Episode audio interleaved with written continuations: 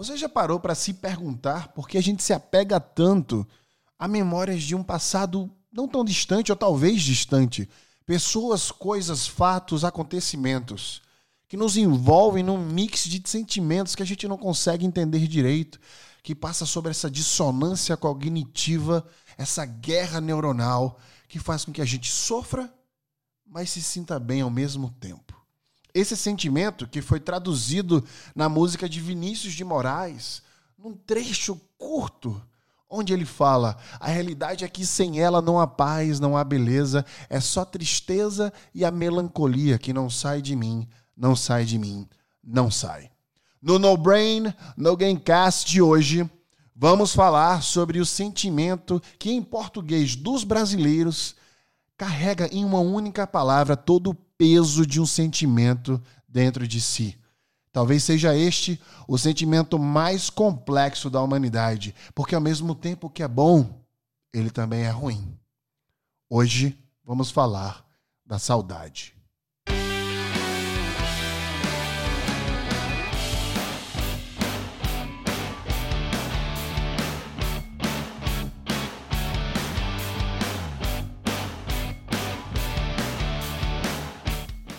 Porque sentir saudade não é só sentir a própria saudade, né?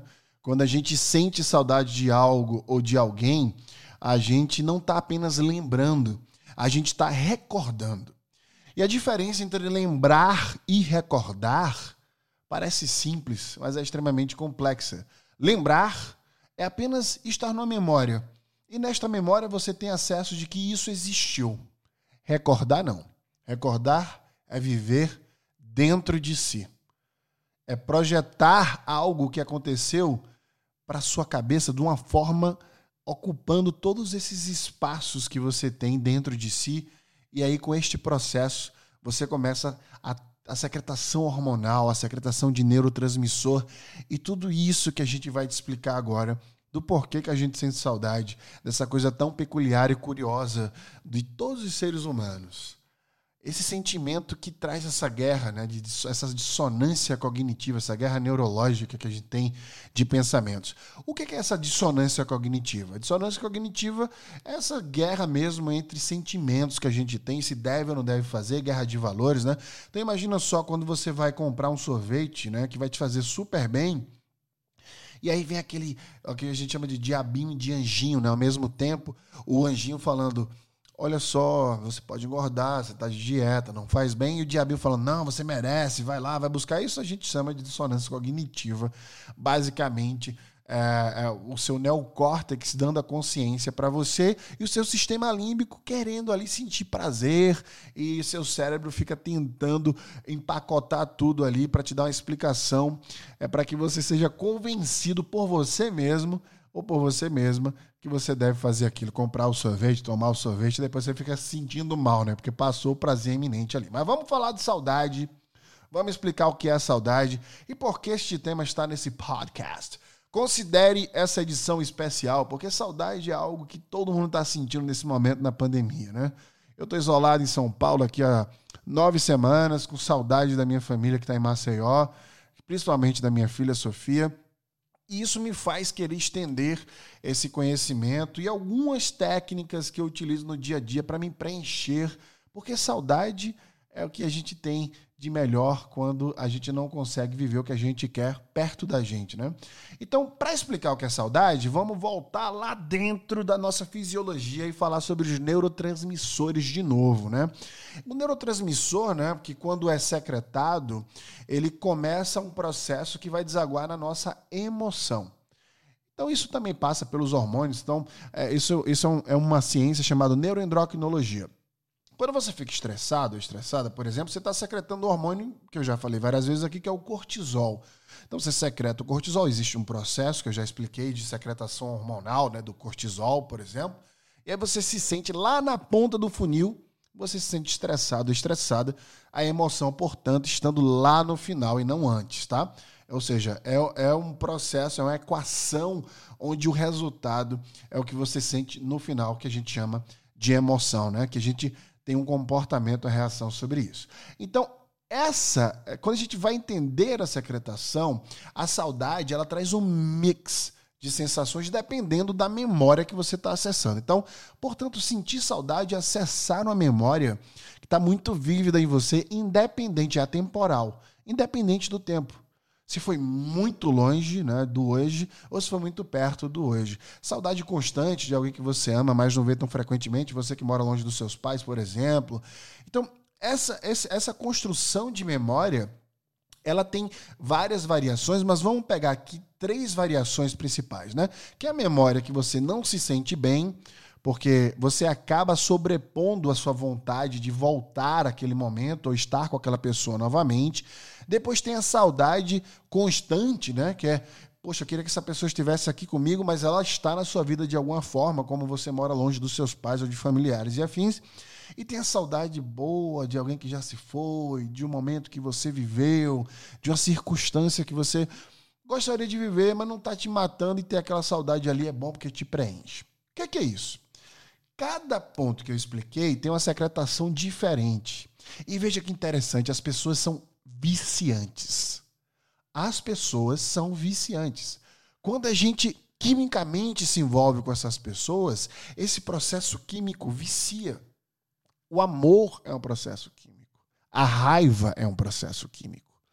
Então, quando a gente se envolve, eu já expliquei aqui sobre a raiva outrora, né? Quando a gente se envolve com alguém de forma amorosa, é impossível em algum ponto não ter sentido raiva dessa pessoa, porque é, a raiva e o amor estão ali em um mesmo espaçamento neurológico. Né? Então, secretações hormonais de neurotransmissores, aliás, diferentes, mas de fato ali dentro do mesmo espaçamento, é uma lógica similar. Então, é normal a gente sentir raiva de quem a gente ama. Então, quando a gente começa esse envolvimento químico muito forte, essa secretação de prazer dopaminógica, né? Muita dopamina, um hormônio, é o neurotransmissor do prazer eminente, da serotonina, aquele de compartilhamento, da oxitocina, aquele do amor. Quando você envolve-se muito quimicamente com as pessoas ou com o ambiente, lembra do podcast sobre felicidade? Dopamina, serotonina, oxitocina, endorfina. Endorfina, neurotransmissor, né? Vamos relembrar aqui do exercício físico, de fazer algum exercício para poder você é, secretar. E este neurotransmissor nos ajuda na memória, na conexão entre os neurônios, o que a gente chama de mielinização, aceleração da comunicação entre os neurônios. Depois vem a oxitocina, o neurotransmissor do amor. Né? Depois a gente tem a dopamina, o prazer iminente. E aí, por fim, a gente tem a serotonina, né? É um prazer onde a gente compartilha aí é, essa sensação com outras pessoas e, e, de certa forma, aí, compartilhando isso tudo em projetos e afins. Esses quatro neurotransmissores são os neurotransmissores que a gente chama de felicidade. Eu expliquei isso em outro podcast. Agora veja só como isso tem a ver com saudade. Quando a gente se envolve quimicamente com alguém, a gente secreta de forma constante esses neurotransmissores. Sabe qual é o ato que mais faz você secretar esses quatro neurotransmissores, por exemplo? Um deles é fazer sexo com alguém que você ama. Veja só: endorfina, exercício físico, serotonina, compartilhamento. Endorfina, o exercício, já falei, aliás, é oxitocina, o do amor. E aí, por fim, você tem a dopamina do prazer iminente. Então, fazer sexo com quem você ama faz você, tecnicamente, secretar esses neurotransmissores. Então, quando você se envolve com alguém e essa bomba química toda está envolvida, tenha certeza que ali mora a saudade. A saudade é, portanto, primariamente um acesso a uma memória de envolvimento químico forte. E é por isso que sentir saudade é tão forte. Mas é controverso ao mesmo tempo, porque muitas vezes você sente saudade de circunstâncias que te deixam mal. Mas aí é que entra o motivo de eu estar gravando esse podcast. Sentir saudade é de fato um presente, porque a gente consegue projetar essa sensação inteira em algo que já deixou de existir. Vamos nos apegar aqui à saudade positiva, saudade boa a saudade que faz com que a gente consiga se sentir bem. Portanto, sentir saudade de momentos de prazer que a gente teve antes da pandemia, por exemplo, é uma ótima alternativa para a gente se sentir bem. Porque existe uma vida lá fora te esperando, mesmo que você esteja passando por esse momento. A saudade, quando ela causa malefícios, tem explicação química também. É similar a os sintomas de, da abstinência da droga. Porque é um produto químico, é um processo químico. Então, quando a gente sente saudade daquele amor que se foi de uma forma ou de outra, a gente tem um apego químico a ele. Mesmo que seja uma saudade próxima, como de um filho ou uma filha é, que está longe de você e que você gostaria que estivesse perto, seu corpo fisicamente reage a isso. Sentir saudade faz bem para a saúde, a propósito. Tem uma pesquisa muito legal é, e essa pesquisa aponta que o sistema imunológico ele é fortificado quando a gente sente saudade. A resposta imunológica, psicológica, inclusive, ela surge, ela se fortifica quando a gente consegue sentir saudade de uma forma positiva. Quando a gente consegue continuamente, continuamente, aliás, sentir saudade de forma positiva, secretando esses, esses hormônios, esses neurotransmissores que causam prazer.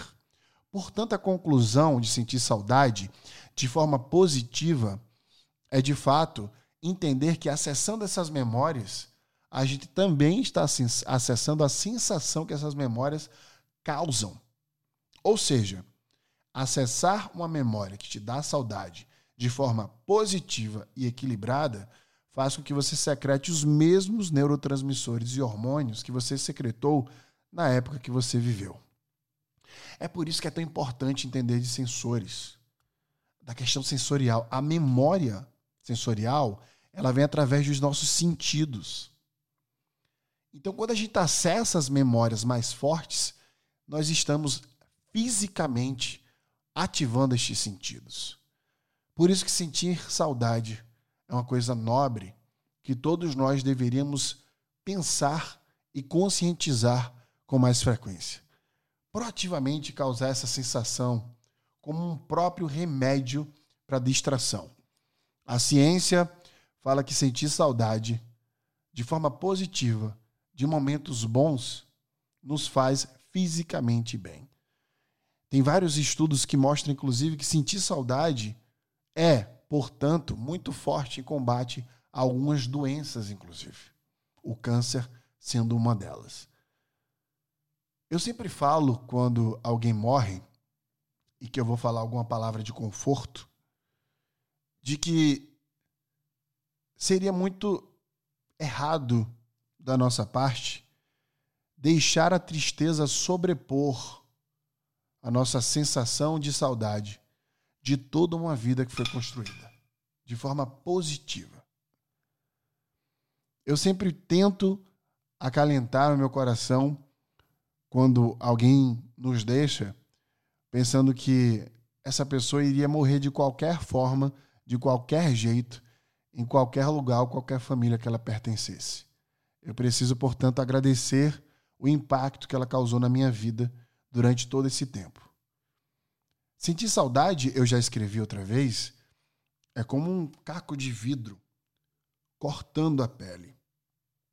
Porque ao mesmo tempo que te traz tanta beleza, ele traz tanta memória boa, ela te machuca, né? Ela deixa cicatrizes.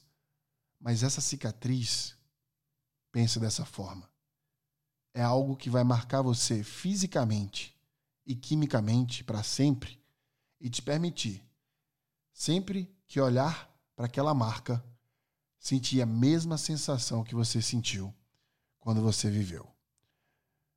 Muito obrigado por estar aqui comigo hoje num podcast diferente. Que eu grave em homenagem à minha filha, porque eu morro de saudades dela. E nunca esqueça: sentir saudade é viver dentro de si. Vejo você no próximo No Brain Again Cast.